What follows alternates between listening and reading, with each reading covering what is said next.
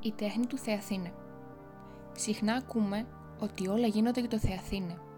Δηλαδή, όλα γίνονται για να μας δουν οι άλλοι.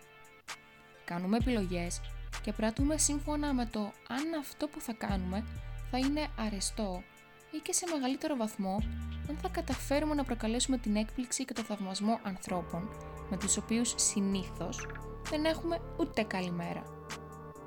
Έχουμε φτάσει στο σημείο η αυτοεκτίμησή μας να ορίζεται από την αξία που μας δίνουν οι άλλοι. Το κάνουμε σχεδόν όλοι σήμερα, χρησιμοποιώντας τα μέσα κοινωνικής δικτύωσης. Και η κορονίδα αυτών των μέσων βασίζεται αποκλειστικά και μόνο στο Θεαθήνα, σε φωτογραφίες και βίντεο που δείχνουμε τις ζωές μας καθημερινά.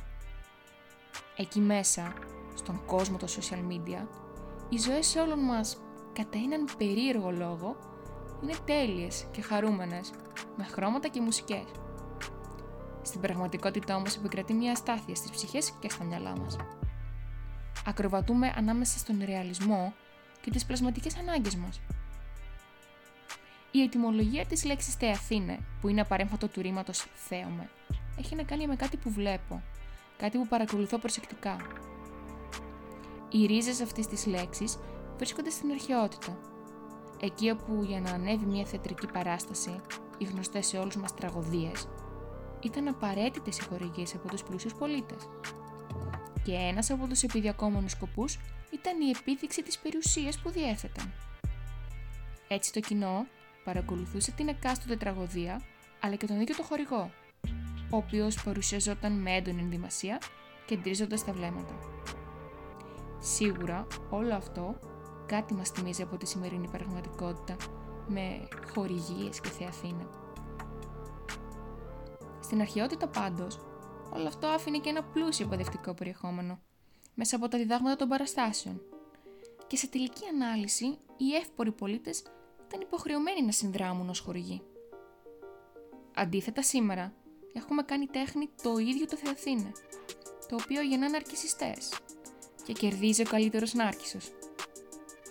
Χωρίς καμιά αμφιβολία, όλοι μπορούμε να σκεφτούμε άτομα που γνωρίζουν καλά αυτή την τέχνη, εντός εισαγωγικών φυσικά η λέξη τέχνη, και ζουν μέσω αυτής. Ενημερωτικά, ο Νάρκισσος στον μύθο δεν είχε καλό τέλος. Γεννήθηκε από την νύμφη Ουρανία. Και όταν λέμε νύμφη, μπορούμε να φανταστούμε μια νεράιδα μέσα στα δάση.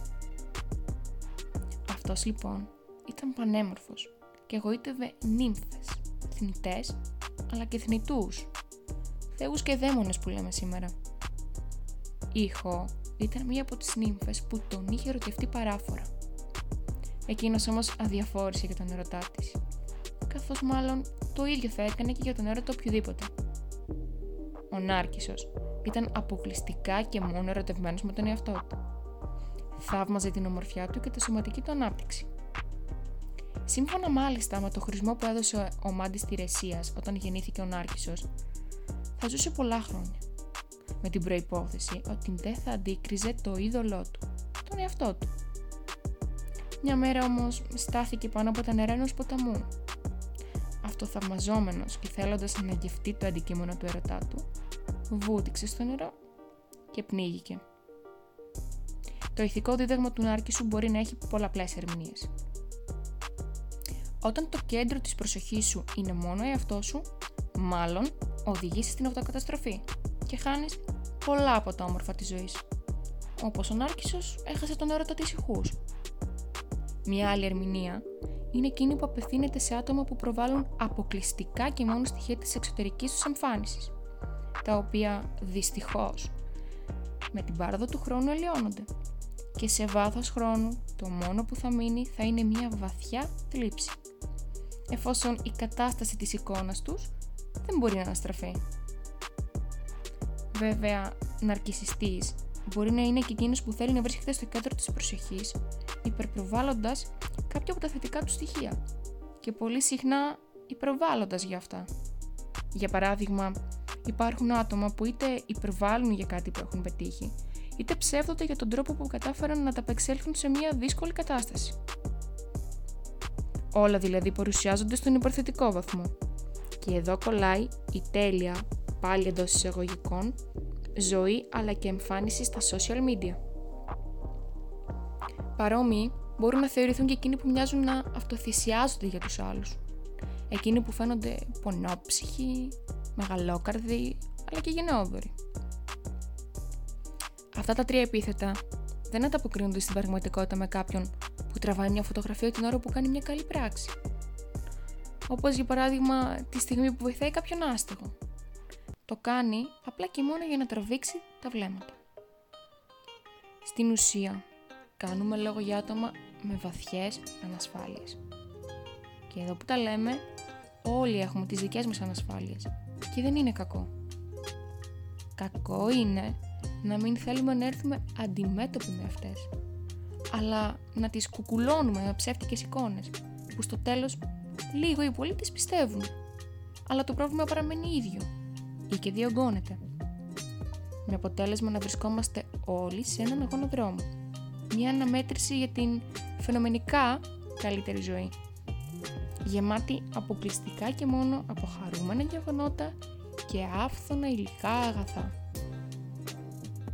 Επειδή όμως είμαστε άνθρωποι, είναι λογικό να παρασυρθούμε και να κάνουμε λάθη, τα οποία πρέπει να ξεπεράσουμε για να έχουμε όντως μια χαρούμενη ζωή. Σίγουρα είναι δύσκολο να αλλάξουμε τις συνήθειές μας για τον τρόπο που χειριζόμαστε την προσωπική μας ζωή. Ειδικά όταν αυτή είναι συνδεδεμένη με τη ζωή των social media. Για κάποιους μοιάζει με άθλο. Αλλά πρέπει να σκεφτούμε ότι η λέξη άθλος είναι αναγραμματισμός της λέξης λάθος. Άρα, όταν καταφέρουμε να ξεπεράσουμε το λάθος μας, κάνουμε έναν άθλο. Και σίγουρα αξίζει να γίνουμε αθλητές της ζωής μας.